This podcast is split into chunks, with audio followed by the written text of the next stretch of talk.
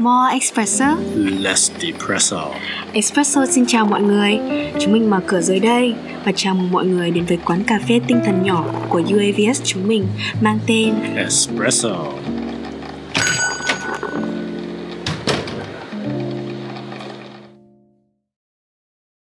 Xin chào mọi người, mình là Tâm, là quản lý của quán cà phê Espresso đây và chào mừng mọi người đến với buổi tái khai trương của chúng mình nhé. Thì nhân ngày đặc biệt ngày hôm nay, mình cũng đang ngồi ở đây với một vị khách cũng đặc biệt không kém, người đã đích thân đến đây để gửi lời chào mừng đến quán cà phê nhỏ của chúng mình, đó chính là anh Khánh. Xin chào anh Khánh. Ờ, chào mọi người. À, hôm nay chị rất vui được mời tới quán cà phê Espresso. Đã nghe về quán cà phê này uh, cho lâu rồi và hôm nay được uh, finally được ngồi ở đây một buổi. Thì tất cả mọi người cũng như là bản thân em mới chỉ biết rằng anh tên là Khánh thôi Thì không biết là anh có thể giới thiệu thêm về bản thân anh cho tất cả mọi người cùng biết Cũng như là em cũng rất là tò mò về anh nữa Ok, thì uh, mình tên là Phạm Đình Khánh, năm nay là 34 tuổi, hiện tại đang làm việc ở công ty QCorp là công ty bất động sản và phát triển dự án à, ở đây ở Sydney. Thì uh, không biết em muốn hỏi một câu là anh uh, sinh ra ở Úc hay là anh sinh ra ở Việt Nam? À, thì anh là người sinh ra và lớn lên tại Úc à, từ nhỏ lớn.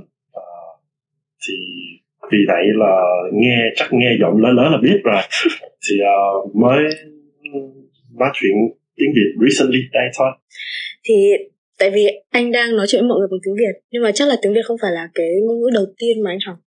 Thì không biết là à, tại sao anh lại quyết định học tiếng Việt và anh học tiếng Việt trong bao lâu rồi để anh có thể ngồi đây và nói chuyện như thế uh, that's a good question. Thì thật ra là nói chuyện tiếng Việt ở nhỏ với ba mẹ là tới tầm chắc là 5 tuổi hay gì đó.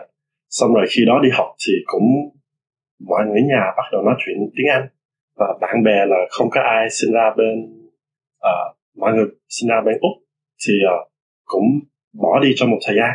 Xong rồi tầm 2020 khi số lượng khách hàng Việt Nam ở đây khá là nhiều thì uh, mình phải học lại tiếng Việt thì uh, nói chung là học tiếng Việt là cũng một cái cũng hơi khó vì nhớ là cho tầm hết năm 20 thì ờ, phải có người thông dịch đi theo hết năm và phải uh, translate rất nhiều uh, từ từ hàng ngày và từ ở trong ngành nữa.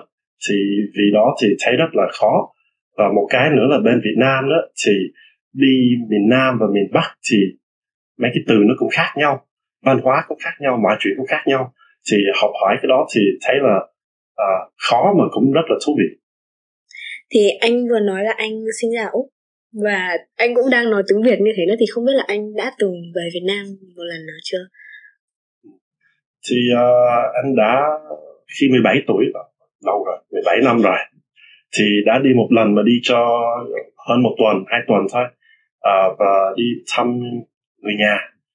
Mà uh, đợt đó là đi cũng không có đi uh, đi du lịch cái gì chứ ngõ nhà nhiều. Thì đợt đầu tiên mà qua Việt Nam là năm ngoái tháng 3 đi cho một tháng. Cái đó là lần đầu tiên mà đi một mình. Ờ ừ. myself thì uh, cái cái đợt đó thì thấy là rất là vui vì uh, mình tự đi xong rồi khám phá đi Sài Gòn và Hà Nội và Hà Long thôi. Thì cũng lần đó đợt đầu tiên đi thì cũng em mọi chuyện là interesting. Tại vì Việt Nam ấy thì rất là nổi tiếng về đồ ăn của Việt Nam. Thì what's your favorite food? Anh đã thử những cái đồ ăn nào và anh thích nhất là cái đồ ăn nào khi mà anh về Việt Nam? Đây là câu hỏi rất là thú vị nha.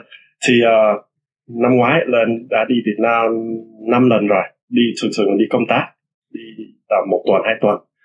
Mà mỗi lần mà đi Việt Nam đó, thì hay phải ờ, ở Hồ Chí Minh, ở Sài Gòn. Ít nhất một ngày, hai ngày. Vì đáp xuống ở Sài Gòn thì cái ngày đầu tiên là phải ăn bánh tráng nướng ở đường Nguyễn Huệ. Thì hay book cái khách sạn ở đó, xong rồi bánh tráng nướng, xong rồi ngày sau cần làm gì thì làm. Ngày đầu tiên là phải bánh tráng nướng. Thì anh về Việt Nam đầu tiên là năm 17 tuổi và sau một quãng thời gian rất là dài thì anh mới về Việt Nam lại. Thì anh có cái ấn tượng đầu tiên gì về Việt Nam không? Your first impression? Hoặc là một cái kỷ niệm gì đáng nhớ khi mà anh về Việt Nam? Nếu nói về first impression thật ra là anh nghĩ là cũng không có expect gì hết. Uh, năm ngoái là book là đi cho vui để biết làm sao thôi. Mà nếu nói là có cái gì mà memorable mà nhớ đó là ngày đầu tại vì mười mấy năm trước chưa có về Việt Nam. Thì qua Việt Nam quên băng qua đường.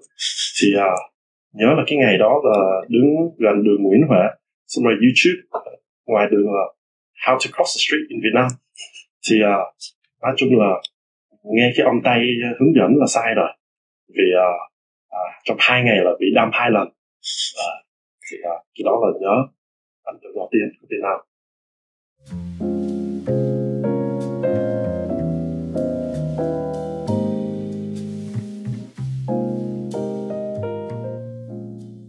Thì công việc hiện tại của anh là real estate nhưng mà em I did some research about you and then I found out that um, you have something really interesting in your career journey.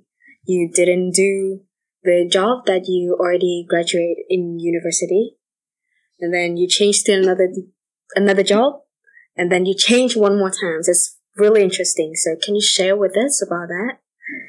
Hồi nãy nói chuyện tiếng Việt, bây giờ sang tiếng Anh. Thì bây giờ cũng nói chuyện tiếng Anh.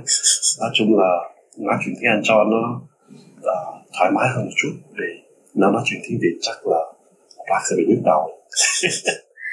so, to answer your question, it's uh, yeah, that's an interesting question. So, I guess my uh, career journey has been uh, very interesting. So, I started off in uh, UNSW and I moved to UCIT doing medicine. Uh, I think that was a long time ago. And then afterwards, I transferred and did teaching in uh, Western Sydney. And I think I finished that one in 2012 or something like that. Went on to open, I did teaching and I opened a tutoring center. And a lot of jobs overlap between finishing medicine and finishing teaching and working full time at school and opening a tutoring center. Um, but uh, yes, and then after that, I moved to real estate, and it's been about four years of yeah, a little more than that. Uh, so yeah, it's been quite a journey and a lot of big moves. So what what bring you this real estate job? What's your story? That's also a good question. Actually, I've been like buying and selling my own properties since Yeah. like I was twenty, uh, so nearly fifteen years. But I started this job about four years ago, and that was an interesting one. So I actually have a friend who's still at this company at the moment. Uh, it was his birthday in 2018, and he, when I came to the karaoke, uh, it was the whole company was there, and he got on the microphone and said, "Oh, everybody, welcome my best friend, Khánh. He's gonna work with us from now on." And that was interesting because everybody started clapping. And I just shook, nodded my head. but yeah, obviously it was a joke. Uh, but what happened was, yeah, the, one of the shareholders and founders approached me and said, Oh, come, let's have a talk on Friday. I said, oh, okay, okay. Uh, and then I met him on Friday and he said, look, uh, if it's something you know, it's your background. So why don't you give it a try and see if it works out. And uh, of course, back then, I yeah, I already have uh, very stable jobs and businesses, and I said I just said okay. Uh, but along the way, a lot of people keep asking me about real estate and asking me a lot of things, and I guess uh, that's where I am now. It's become my job and my career, my passion. So that's that, that's uh, unexpected and interesting. So I think it's not about fame. You have your friends like the friend circle bring you this current job. It's also that you you take the opportunity at the right time. So I think so. And then you uh, because I I I you said before that you changed from med- medicine to teaching, but why you decide to change? Because medicine is the degree that everybody want to do that degree. Yeah, that's also a great question. yeah, if I have to, yeah, the the recall is pretty good.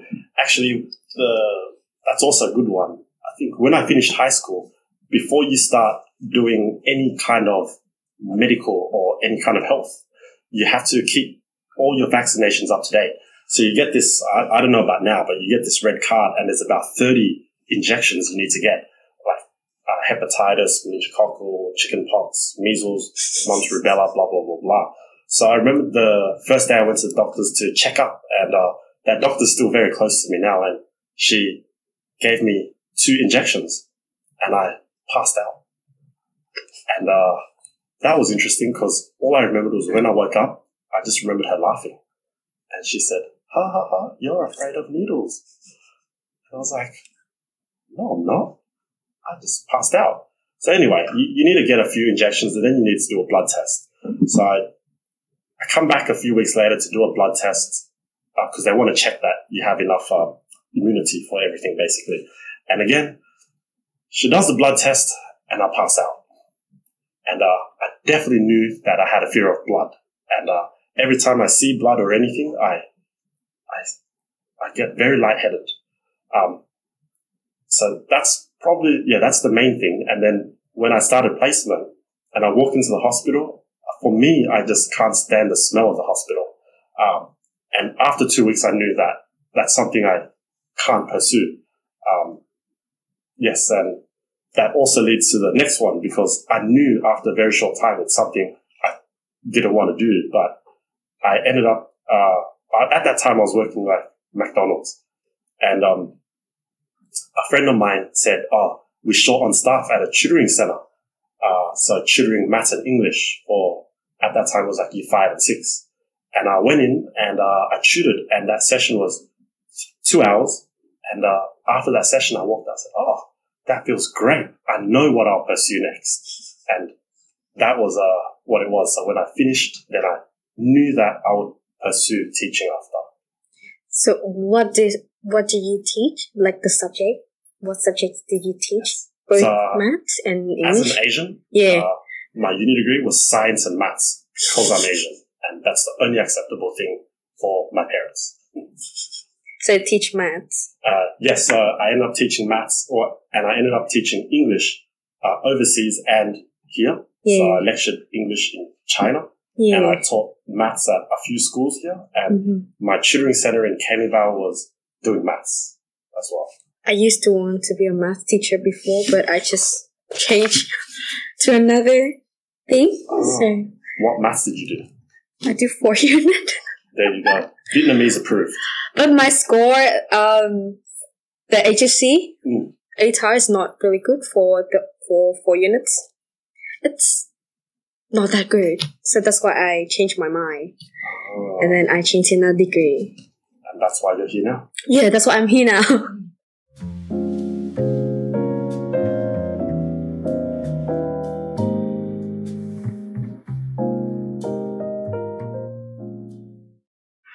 So um, là người Việt. So I'm Vietnamese too, and I know the Asian background very well, the culture very well. And then I, my parents is also Vietnamese, and if if I did like you, if I I, I do something like you, like I change the the degree and then change my job like that, my parents gonna piss out. So, um, so how did your parents react to that? Because you change the degree, you do something different from the things that you study in university. So how did your parents react to that? I think all parents would be very shocked. Um, yeah, I, I remember it was uh, I was doing my placement or you call it your residency for a while, and when I finished, I said to them, "Oh, um, I didn't give them much notice. I said, "Oh, I'm applying to do a new course," and their reaction was, uh, as all Asians are, is uh, they they asked why, and of course they were shocked and they were angry. And I explained, I said, "Oh, I can't do medicine. It's I can't stand the smell. I can't stand blood. I ABC, and uh, I think I got a good lecture for a little while, and uh, I, I, can understand because as any Asian parent, first generation, coming to a country, even Australia, America, anywhere they migrate, they their goal is to have the best for their children, and being a doctor or a lawyer, it's the most secure thing. Number one is it's job security, and number two, they brag to their friends. Of course, um, And that's obviously something that was shocking. And I remember it took like one week that I don't know whether they were processing it or they didn't take it seriously. They didn't talk to me. And uh, that's the scary part about Asians, right? Vietnamese, when they don't talk to you, it's like this disappointment. You, feel you let them down. And, uh, you know, you'd rather your parents yell at you than to not talk to you because at least they say what they're thinking. But when they don't say anything, you don't know what they're thinking.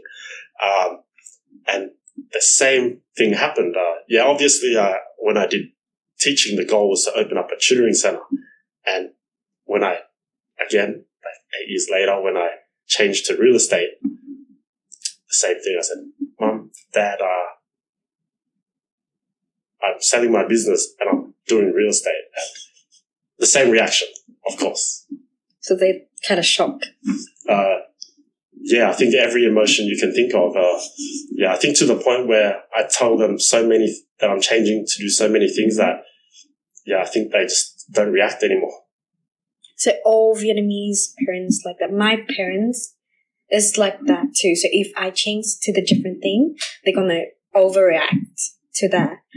So um, linking with your own stories and also the Asian background and the Vietnamese parents as well. Mm. So there, are, what do you think about the things that parents they are trying to control their children's life?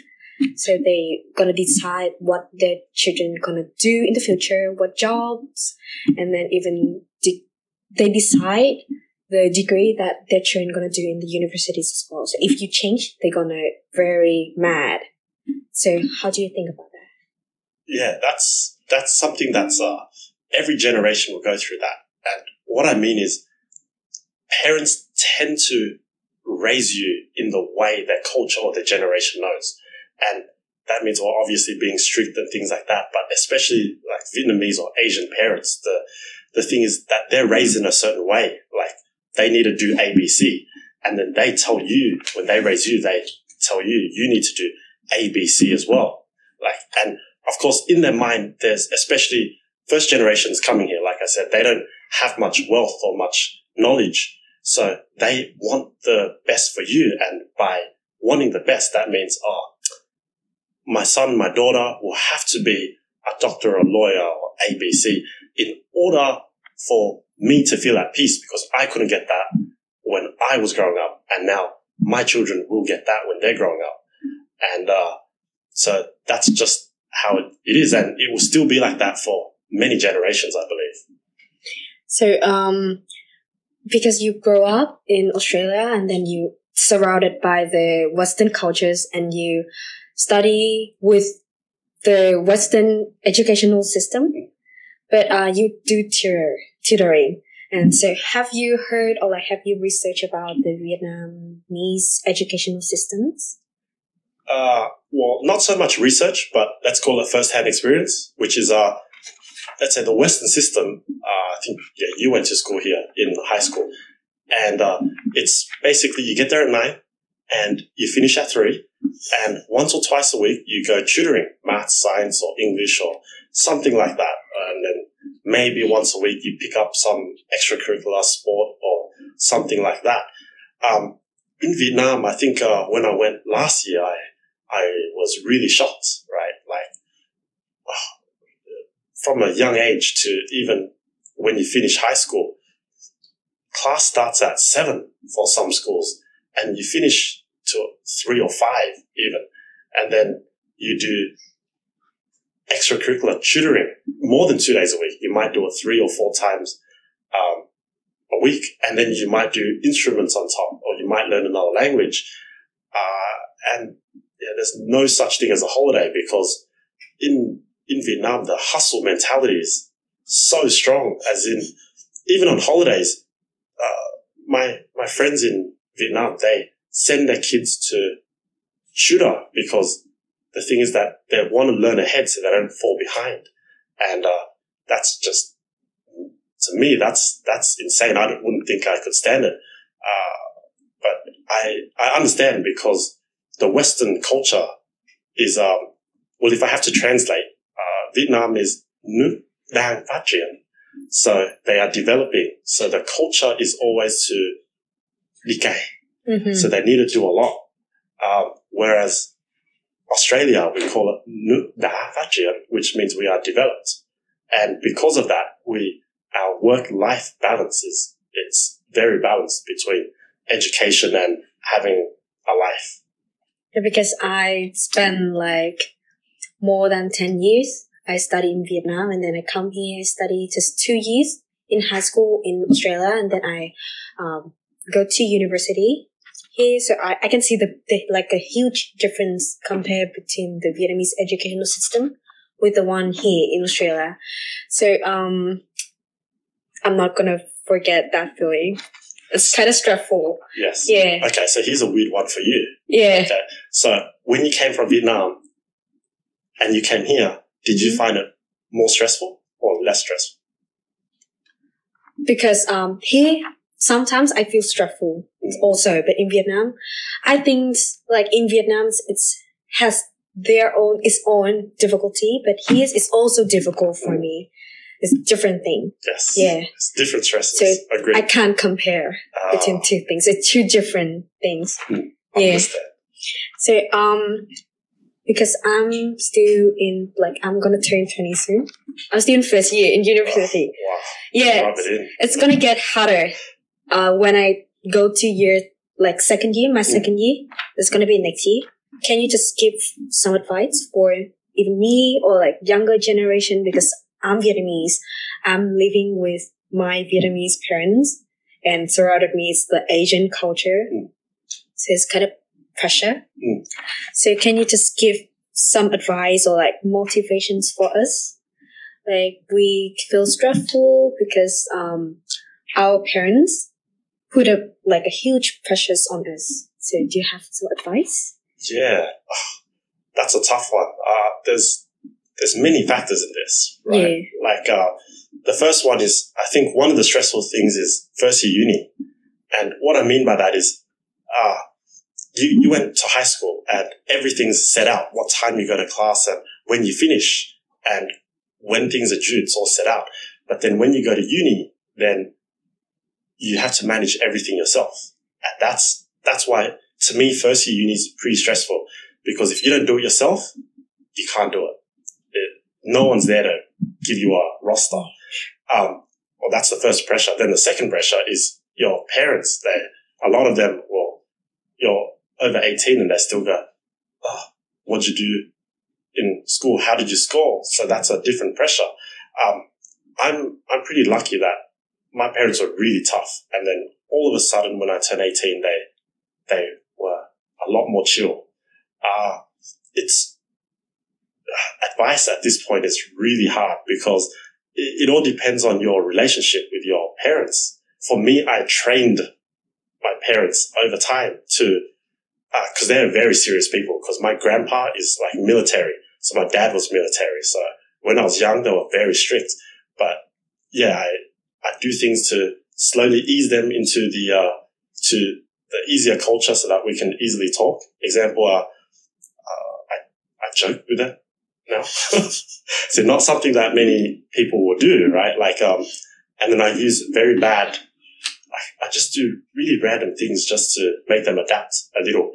Um, and it's got to the point, to be honest, it took probably 10 years that I can actually have a conversation with them now. Yes. Asian, we, we don't talk about feelings or anything with our parents. That's the, Yeah, true. I Yeah. understand. yeah. And now it's taken 10 years and now I can sit down with them and talk about things like, oh, honestly, how do you feel about this? And they'll say they're happy or they're not, but they accept, they have to accept. Um, so my advice is, I think you have to slowly figure out. It's actually very hard to approach parents, but at the same time, they have to learn to respond to you and you have to learn to respond to them. And, uh, to me, that's very important. Yeah, because I think the reason that we rarely speak and talk to our parents, especially when I turn 17. So, um, it's very difficult for me to talk with my parents because before we talk with them, we're going to assume, Yes. we're going to think about how they react to the things that I'm, we're going to talk about. So we, we feared of that. Yes. So uh, that's why I think that's the reason why I, I don't talk to my parents that much.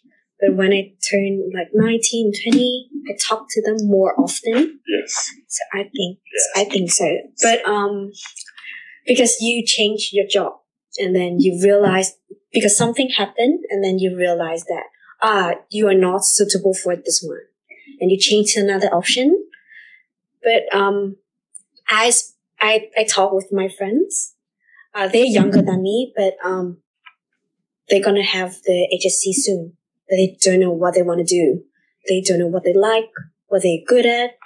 So, yeah, do you have some advice, something advice, like some advice for them to like figure it out and then find out for for themselves about what they're good at and what they want to do in the future?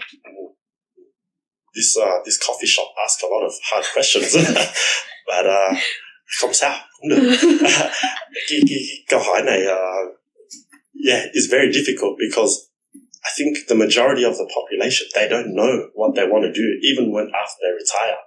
Uh, my only suggestion is uh, I think in maybe year ten or eleven they make you go work experience, um, and and there's also like these optional things. I would say even if you don't know what you're doing, whether you're in year 10, 11, 12, uni or whatever, intern or work experience in a lot of different fields. Then you'll find out what you enjoy. Like, I didn't really do work experience. I just applied for medicine. But if I had done work experience in the hospital first, I might have thought differently. Uh, and that goes with anything. You might say, oh, I think when I grow up, uh, I want to be a pharmacist. Then you work in the pharmacy and you say, this isn't for me. Right? Then you might go, "Oh, I'm going to try a different field. Um, I'm going to try teaching. So then you volunteer or you work experience at a school and, oh, this is for me. And then that's something that you, at least you have a direction to pursue. And life is long or kind of long. so you have the option of changing as you go along because things change as you grow up. And that's, that's my advice to not be afraid to try new things.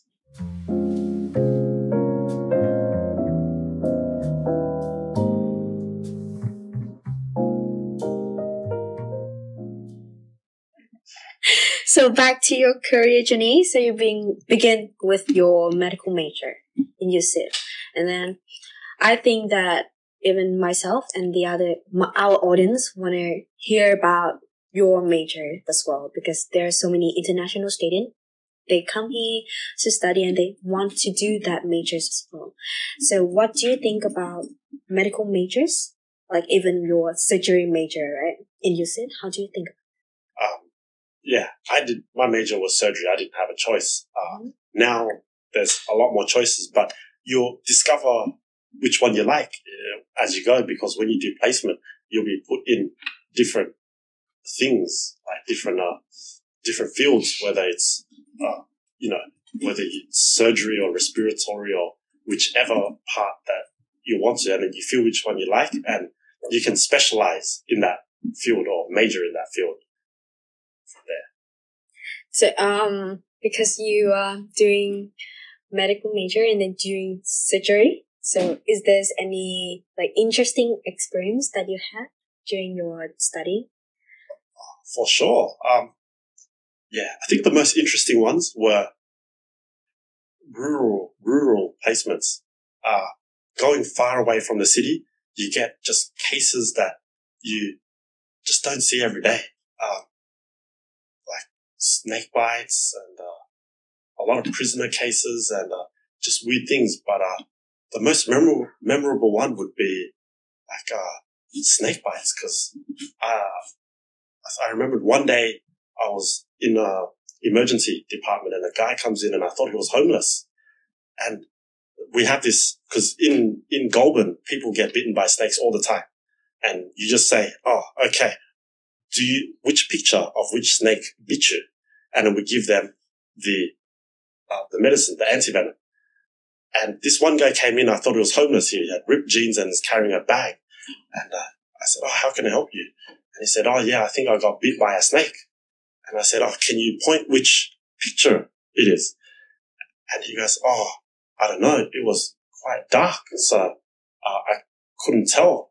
I said, oh, okay. Uh, the reason is we need to find the antivenom. Uh, can you tell us what happened or what it looked like? Oh, he said, I was, I was working in my shed and uh, a snake bit me. Uh, and then I took uh, the hack at the back and I, I chopped it, its neck off. And uh, that was funny because I said, okay, so did you take a picture or anything? He goes, no, I have it right here. And that was what was in his bag. And he just threw it on the floor. And um, it wasn't dead yet. It was still slithering. And uh, I freaked out and um, I ran and cried. yeah, a, a, nurse had to come and get me. oh, it's okay. It, it happens all the time. It's normal. It's not normal. but you cry when you see a, a, snake. Oh yeah, I freaked out. I just ran out of the room. Yeah, the room was it was very small. That that, that it was called a triage room, so I think it was mm-hmm. like smaller than like three by three meters, and a snake is there, and your reaction is just to cry and run. But you mentioned before that you feel blood. Yes. So that's also the reason why you don't think that's suitable for the medical job. Do you even cry when you see blood? No, I I actually feel like I'm gonna pass out. Like uh I think it started I just now I look back, it started like when I was small and my parents used to go to the farm and get fresh chickens or fresh duck and then mm-hmm. they cut its like neck and then you see the duck bleed and uh, I feel lightheaded and it's very scary. Like that's the scary part. Okay, because you mentioned about that, so I really want to ask this question. But in Vietnam, there's the dish. It's like a, it's very popular. I think your parents know that too. Canh. Yeah, it's called tiết canh. So have have you ever tried that one? Maybe never tried it, but I've seen a lot of people try it. Yeah. that it, it's not much in Australia now, but it's mm-hmm. still a lot in Vietnam. Mm-hmm. Um, I don't know. I must be very drunk to try it. Yes. but are you not even curious? Like, how does it taste and stuff like that? No. Have you tried it? I tried. Of course. of course I tried. I tried so many times. Okay. Yeah. How, do you like it? I can't tell. I don't actually like it, but. But you had it many times. Because, um, when I went out for a dinner with my father, when he had it, I had it too. And then it's, it's just like a jelly. It just tastes like a jelly. It's just fresh in your mouth. You're gonna have the crunchy texture from, no, no, it's from the peanuts. It's just like a jelly in your mouth. It's not, you're not gonna taste like blood in your mouth. Yeah, no thanks. you're gonna try it in the future. Uh. All right. So, um, because uh, you spent maybe I guess like five years to finish your degree. Is it five years or six? Uh, it's well back then when I did it. Yeah, it was five, and then you have to do two more years. Yeah. Of, of like internal residency, which is mm-hmm. what they call it, um, in order to graduate, because that's the degree. There's such a huge like period of times, like six years, not five in six years, not that short. Yes for a degree, like university degree. So how do you get through that? Because you don't like it at all. Yeah, seven seven years. Uh I don't know how I got through it. To be honest, I think uh, old school mentality. I'm not even sure. I mm-hmm. I never thought about quitting or anything. I just it's like a machine. When I was I was a nerd, I just studied all the time. Do you have any definition for a nerd? How's a nerd? I don't think I went out to socialize much. I, I, don't know. I just didn't go out and all I thought about was finishing my work. And mm-hmm. I just stayed at home and when my sister would come home late at night and she'll hang out and party, I didn't know any of that stuff. Mm-hmm. It was, that's, that's my version of nerd. And I just uh, sit at the front all the time and I'll ask questions and I'll email the lecturers and yeah, I was a nerd. So um, maybe in this in that seven years, there's gonna be a lot of work that you have to finish to get that degree. So can I ask you about the time management? How you manage your time to complete all those work? It's gonna be a huge amount of work. It's like any uni degree. You have uh you have periods, I guess, yeah. you have to. I think the first few weeks of every semester, you're just trying to get your head around it's a big holiday, so you got to reset your body, and then you the first few weeks is just scheduling when things are due, and then there's one or two weeks where you don't really do much and you're just Mhm. chilling, and then I think most people would say they're last minute people. I, I do my assignments. I try to do my all my uh, assignments and stuff, uh, all my readings, all that stuff, uh, a week or two before it's due. hmm I try. That's the word. Um, yeah, I find that the easiest thing to do is just starting. Like, I'll write the introduction or something. Let's say you have to write a 3,000 word essay. I'll write the introduction and I'll leave it there for a week. And then a week later, no, oh, at least I started. And then I feel like I can go somewhere. And, um, yes, yeah, I just remember that. It was, you have crazy times. Uh, It's all a blur now, to be honest. Yeah. Um, yeah, I, I wouldn't go back and do that. So I I know that you don't like it, uh, but you still finish it anyway. But um, do you have? Would you recommend your major for like maybe your children in the future, or like your brothers, your cousin? Would you recommend your major for Um, you mean you mean like surgery or Surgery, mean like, like- in USIT, surgery in USIT. would Just I recommend it? Um, you, you have to be very passionate. Uh, I would say I wouldn't recommend it to many people. Uh, there's some shifts where you're awake for Mhm. 16, 20 hours straight doing surgery because once you start, you cannot stop the surgery. Um, you must have passion and you must be alert at all times. Uh, look, if it's your passion, I would say go for it. Um, if you're scared of blood like me, uh, don't do it. I, I watch so many movies like about doctor, Oh, like some yes. Korean drama. Oh, yeah, yes. I saw a lot of scenes when the doctor they do something. yes, but how how do you how do you feel when the first time you tried CPR? Um, well, you have to do CPR. Yeah, Like, you have to practice it on dummies, and I, I've done it a lot in real life. Um, how do I feel? It's a lot more tiring than you think. mm-hmm. uh, the, uh, it's pretty freaky to be honest because, uh, the real way you do it, you actually have to push down really hard, Mm-hmm. like one third of their chest and you will hear, like it's the gross part of it, right? But yeah, you hear their bones break because Mhm. that's when it's done properly, your bone will break. Um, and just a lot of things. And, uh, yeah, a lot goes through your head, but it is very tiring. Yeah. Nowadays, you, there's an automatic defibrillator. Like you might see it when you go to the shopping centers and it says defib and AED. So you put that and it automatically does it. It's, uh, it's a lot different than when I did it. because I I also wanted to be a doctor before. I wanted to do so many things. I want to become so many different job in the future, but I always change my mind. Do you do you still remember the correct way to the correct way to do CPR? Right? Uh, yes, I should.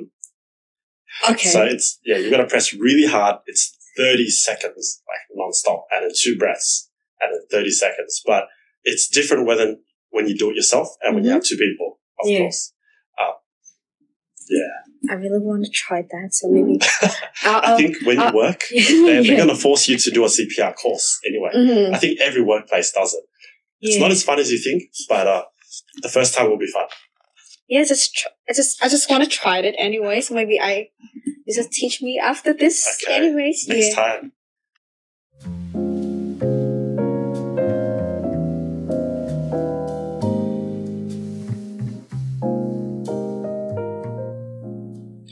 So you already finished your medical major. So after you finish, and then you change and you start doing the master of teaching. When you realize that ah you like teaching, you want to start your teaching career. So um, and you even open your own tutoring center. So how old were you back then when you start your own business? When you start doing the master of teaching, how old were you? Um, I opened my own when I was 22. Mm-hmm. it was I don't know what call it fate or just something. I I remember driving through Canley Vale and there's a street that I always say, oh, if that place, I like that corner place. If it becomes available for rent or something, then I'll get it. And then a few weeks later, I drive by and it says for police. I took it as a sign. At that time, um, like most people, you buy things or because you're an emotional or you do things because, oh, emotion, oh, it must be a sign. And I did it. And I was very naive. That's, that's the fun part. It's uh, naivety, which is why I do it. And, uh, if I look back, that was fun. And, uh, but it was very difficult. I just, there's a lot of elements that you don't know when you're 22 mm-hmm. and you open your own business, like mm-hmm. hiring staff, building planning, talking to council, especially, yeah, opening things up, getting permission, getting, it's a whole lot of things when you open a business that you just don't know. But like I said, I was naive. So that was the fun and the risk of it. I tend to add these questions later on, but because you mentioned about this first, so I really want to ask like, are there any risk when you start and you open your own business when you were very young, like that? Any risk? Uh, I guess it's very risky. For sure. Like, yeah. what's the what's the statistics? Like, fifty percent of businesses will fail in the first year. So that's a big risk. And my parents mm-hmm. were saying that like, that's obviously something they're disappointed in. Yeah. Um, but after a long time, my parents said, oh, you know what? You're young. If you fail, you fail. Um, then just like I said, things you don't see, especially renovations, mm-hmm. the costs that you put out, preparing the work, um, things like because you're young and it's about tutoring. So when some parents send their children to get tutored. Oh, this guy's young. He probably doesn't have experience. Uh, but that, that was also something I thought of. Mm-hmm. So that's why I did the Masters of Teaching degree because mm-hmm. I thought in that area, no one that's a tutor actually has proper degree. Mm-hmm. So that was something that made me stand out. And I think uh, it worked well for me over the years. Yeah. And I ended up having that business for close to 10 years. I just mm-hmm. sold it a few years ago. I agree because my math tutor before, he didn't have the like a teaching degree. His degree another degree, not not teaching one. So, um, because there are so many people they interested in the teaching degree, like in this field, it's very popular within Vietnamese students, I guess. So, um, about your degree back then, how do you feel? Is there anything interesting? Same questions with the medical majors. Anything interesting? Like, um, yeah, I think you'll find there's always something interesting. That yeah. that was my passion at that time. Um, similar to medicine, I guess. Teaching at regional schools very far, you mm. you meet very different people and very funny stories, very different personalities. So, um, yeah, there's just, just so many things that happen. Um, that was fun. Tutoring, there's always a lot of fun as well. Um, and then, yeah, like you said, with international students that want to do teaching, I would say uh, there's a few reasons why they would do it. Number one is because their visa. Mm-hmm. So a lot of them will do it because it's a way to get their PR.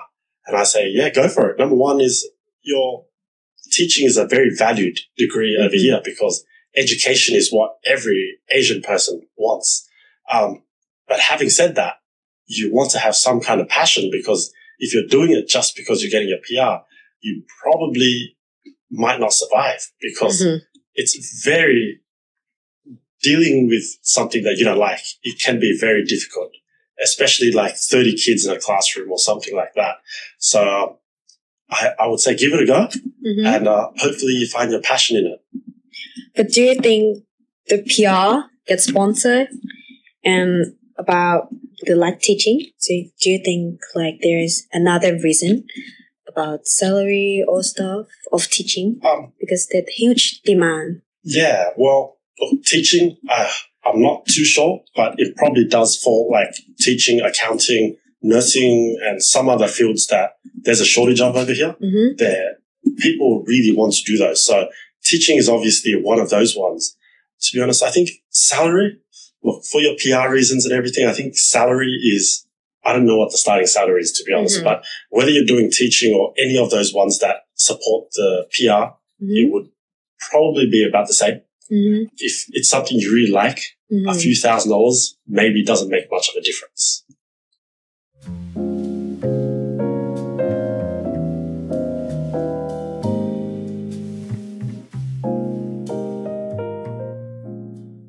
So after teaching, and you um you have your current job now as real estate.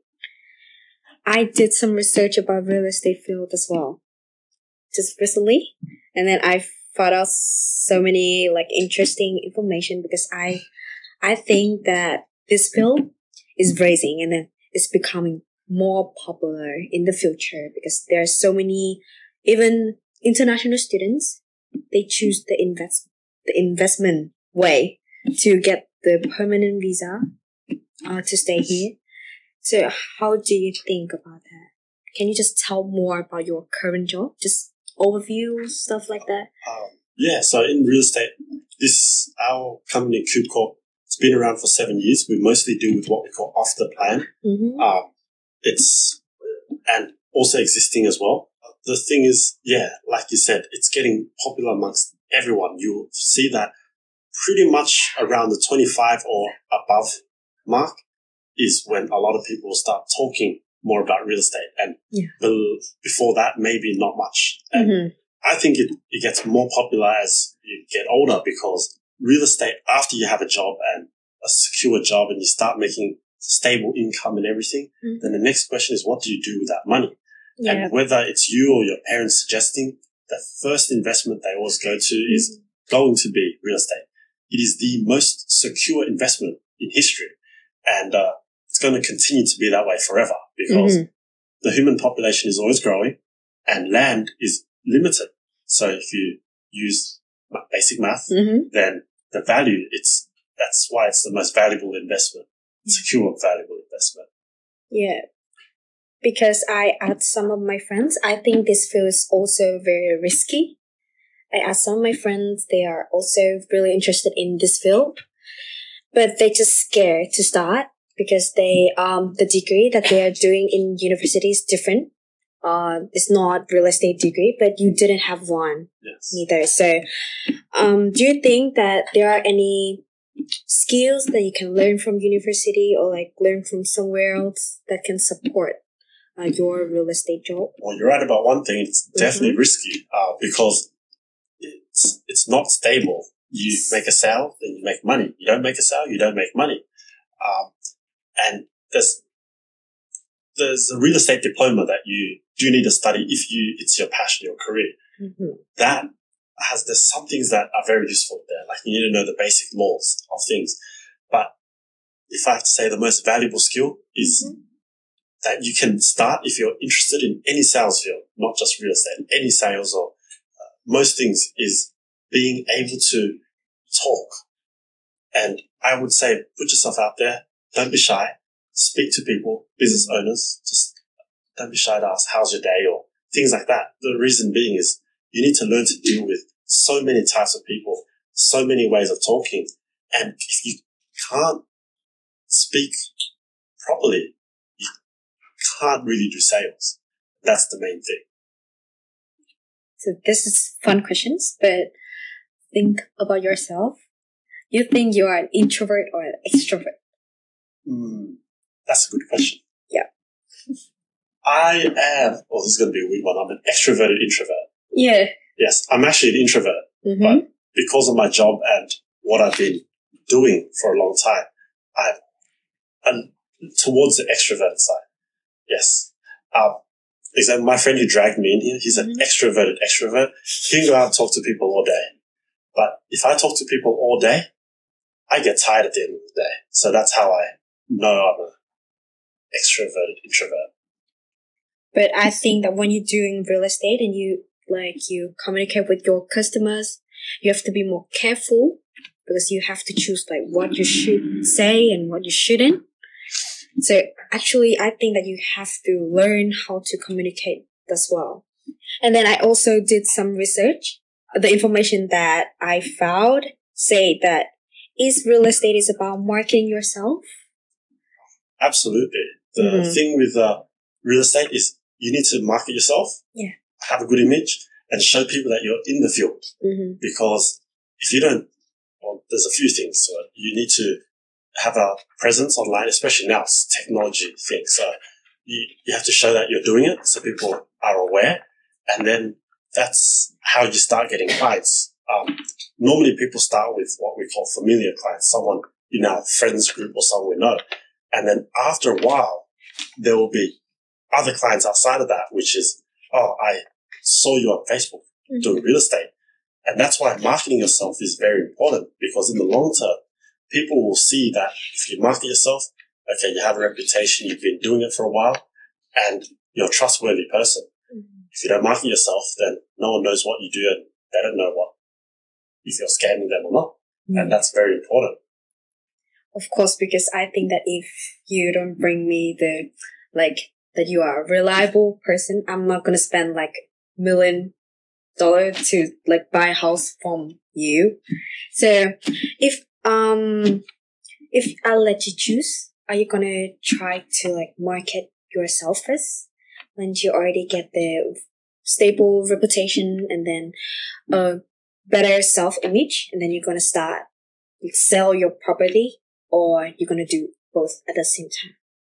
Well, you kind of have to do both at the same time. I think you kind of have to market yourself for a while Yeah. to show that you have a good reputation. Mm-hmm. You can't get a good reputation by doing nothing. Mm-hmm. if that makes sense. So that's why it's important to, well, market yourself is not just having an online presence, it's Mm-hmm. in person as well. So how you speak to people, ABC, because in the long term, someone might say like, oh, who's a Khánh? Oh, he's, he's a nice person. You should talk to him, blah, blah, blah. Um, yeah, the way you market yourself in person and online, just everywhere is very important. What's the sentence you have? About seven seconds to make a good first impression. Mm-hmm. And that's very important as well. So that's all of that is marketing. And you need to keep working on that every day. Yes. So what if the other things that if young people they start they want to start their job as a real estate agent or something. So what should they prepare before they start that job? Oh, that's a tough one. You have to like have a, when you're younger, you don't know way too much about real estate. Yes. that's, that's the thing. And you learn as you go. So a lot of, there's always a lot of things to prepare. So obviously, like besides what we talked about, being able to have a good image, you need to prepare all the materials. You need to know in depth what your, um, what the product you're selling is. And the important thing is you need to know your customers' needs. Because let's say, for example, if you're looking for something in the city, but I say, oh, you know what? You should buy something 100 kilometers away. 99% of the time, I would have lost you as a client. Uh, so there's a lot of preparation. And it goes back to before. Best preparation is having the skills to talk so you can deal in any situation.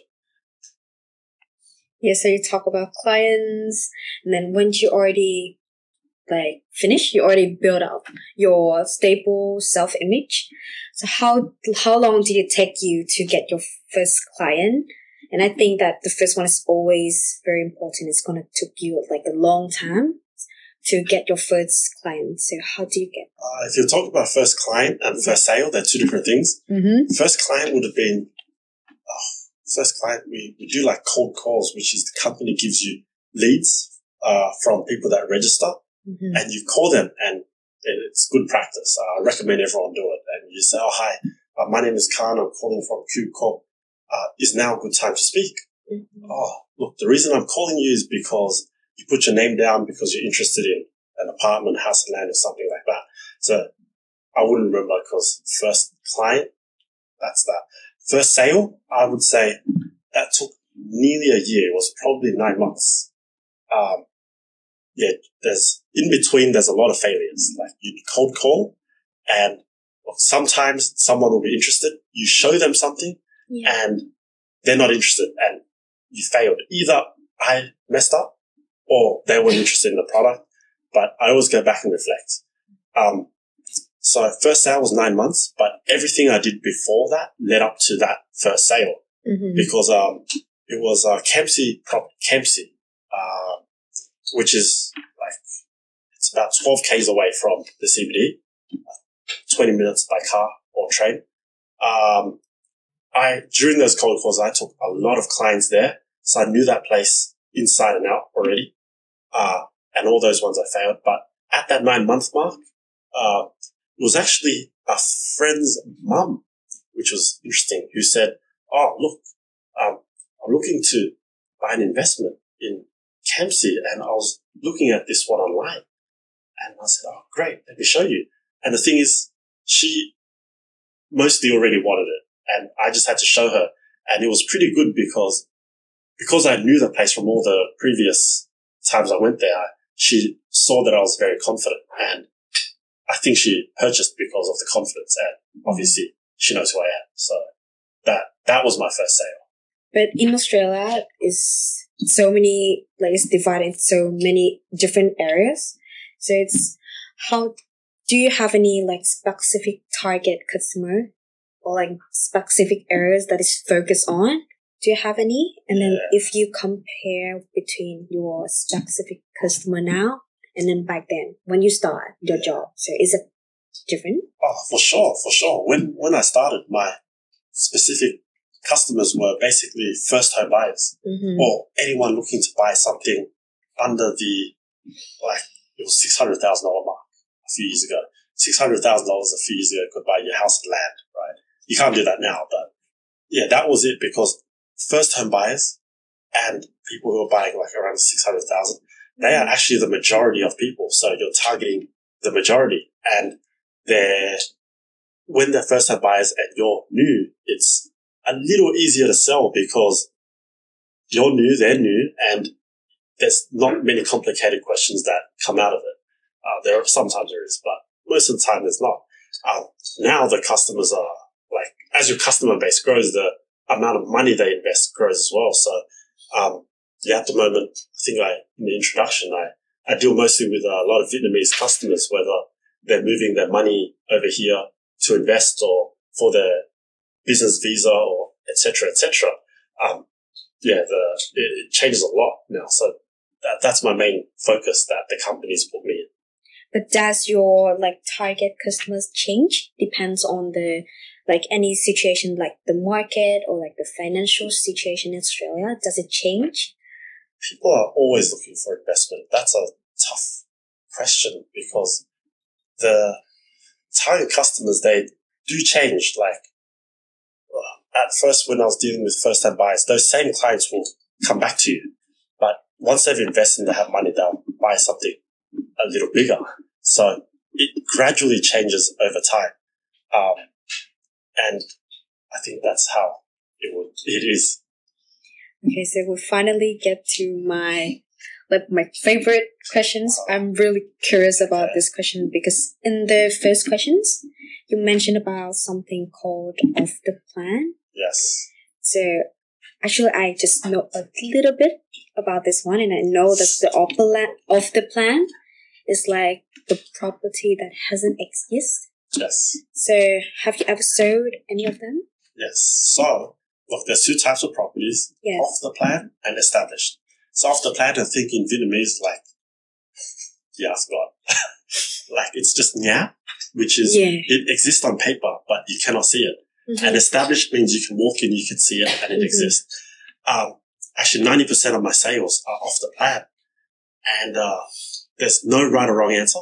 They're both good in their own way. Mhm. It's just whatever you're comfortable with.